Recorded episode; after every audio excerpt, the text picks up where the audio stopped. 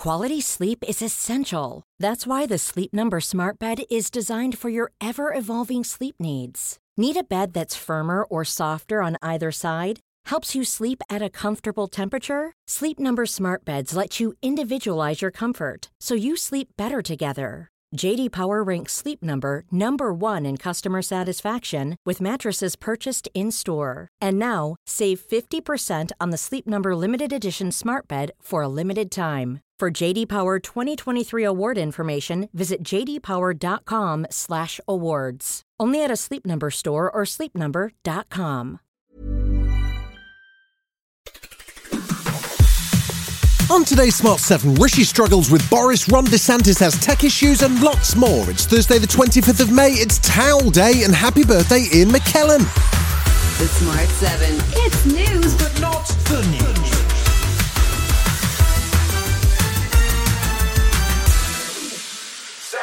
Wednesday was not a great day for Rishi Sunak again. He was politically embarrassed by a row over the latest Boris Johnson Partygate revelations, which suggest up to a dozen more pandemic era events need investigating.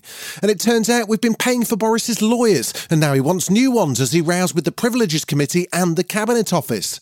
Labour MP Karl Turner wanted to know why the public have paid over a quarter of a million pounds for the newly minted millionaire's legal fees. Rishi says it's all standard practice. It's actually a long established process that former ministers are supported with legal representation to re- deal with matters that relate to their time in office. But Labour's Anneliese Dodds wasn't convinced, and she's not sure Rishi's in charge of his party at all. This is a case where Rishi Sunak just seems to be too weak to stand up to interests in his party. This is just yet another case where Rishi Sunak needs to get a grip. Speaking of Suella, Rishi ducked that decision too, declining to report her to his ethics advisor and letting her off the hook over her speeding fine fiasco. That didn't impress Labour's Angela Eagle. I mean, I would rather see her sacked for being completely incompetent and useless at her job. Uh, But there is here a kind of pattern of ministers thinking that the laws don't apply to them.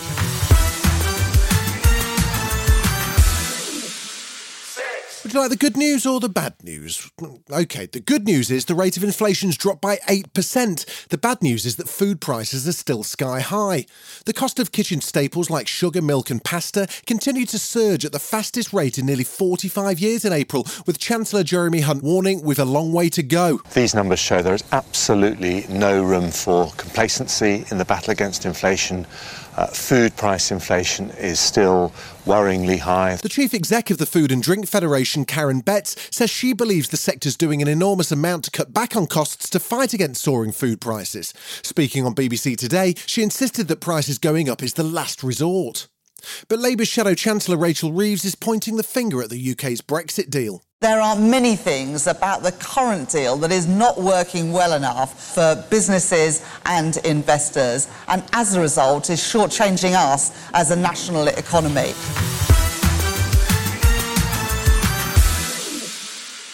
Russian MP Mikhail Mishustin has been in China talking with President Xi Jinping about the alleged hostility from the West. Mishustin stressed the importance of the two countries deepening cooperation in a bid to enrich the lives of citizens for generations to come. Our countries together are resisting attempts by the collective West to maintain global dominance. I am confident that Russia and China will give a resolute response to these dangerous aspirations and create favorable conditions for confident progress towards our common strategic goals. Meanwhile, Russia's announced that it's to put three British men on trial for terrorism charges relating to their fighting for Ukraine against Russia. The men aren't actually in Russia, they were released as part of prisoner swap. And as Russia's military anxiously waits for the Ukrainian counteroffensive, former director of the CIA General David Petraeus says the whole Ukraine war's been a massive miscalculation by Vladimir Putin. Putin set out to make Russia great again. What he's really done is make NATO great again. And then the other irony is, of course, that no one has done more for Ukrainian nationalism as has Vladimir Putin. Florida Governor Ron DeSantis has announced that he's joining the race to become the Republican nominee for president. He made the announcement on a live Twitter space with CEO Elon Musk, but it was plagued with technical issues. Um, all right. Well, it's certainly uh, an, an incredible honor to uh, have Governor DeSantis uh, make this uh, stark announcement. Donald Trump remains the current frontrunner in the race for the nomination, and he's polling almost 40% ahead of DeSantis, who he refers to as Ron DeSanctimonious. After technical delays, Ron was able to make his case, which includes defunding federal agencies, rejecting woke ideology, and shaking up what he says is a failing America. Buckle up when I get in there because the, the status quo is not acceptable, um, and we are going to make sure that we reconstitutionalize this government. Still to come on the Smart 7, Dara Ó Briain chats podcasts and tributes to a musical giant. Right after this.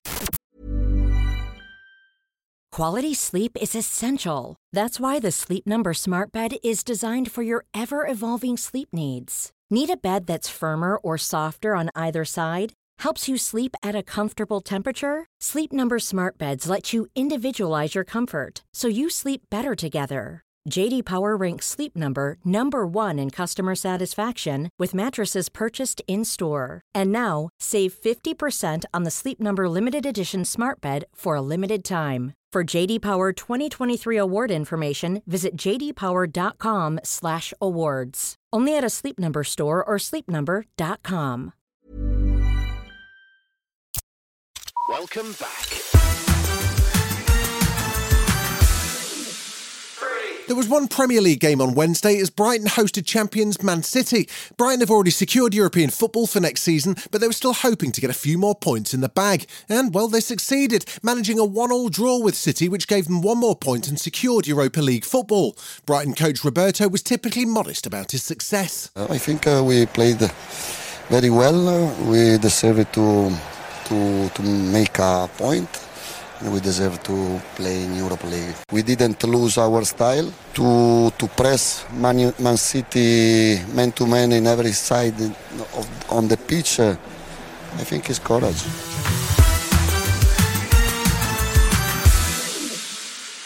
The podcast show kicked off in London on Wednesday and continues today with big names and presentations on the future of the audio business.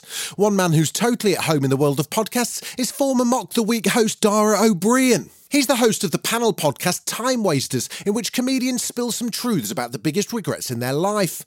He popped up on the One Show and says it can take some twists and turns. Because it's comics. So they can all do the funny stuff, but when you ask them, what have you wasted months and years of your life to? Sometimes it actually gets into relationships they shouldn't have had, Oh. life, major life choices. Like, and you find yourself as, as, a, as a person hosting going, you know, I'm just going to have to respect that. That is, that was a bad decision. You shouldn't have done that to drama degree. That was a terrible thing to have done. Tina Turner, the queen of rock and roll, has died at the age of 83. She'd been ill for some time and passed away peacefully in her Swiss home.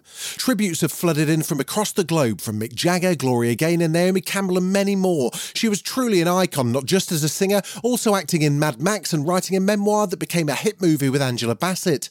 She performed at the Grammys in 2008 with Beyonce and had just recently made a documentary for Sky called Simply Tina. Rest in peace. I'm a girl from a cotton field that put myself above destruction and the mistakes. And I'm here for you.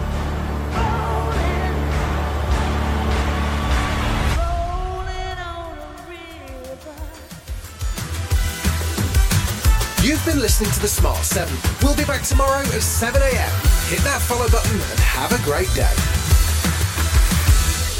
Give us seven minutes, we'll give you the world.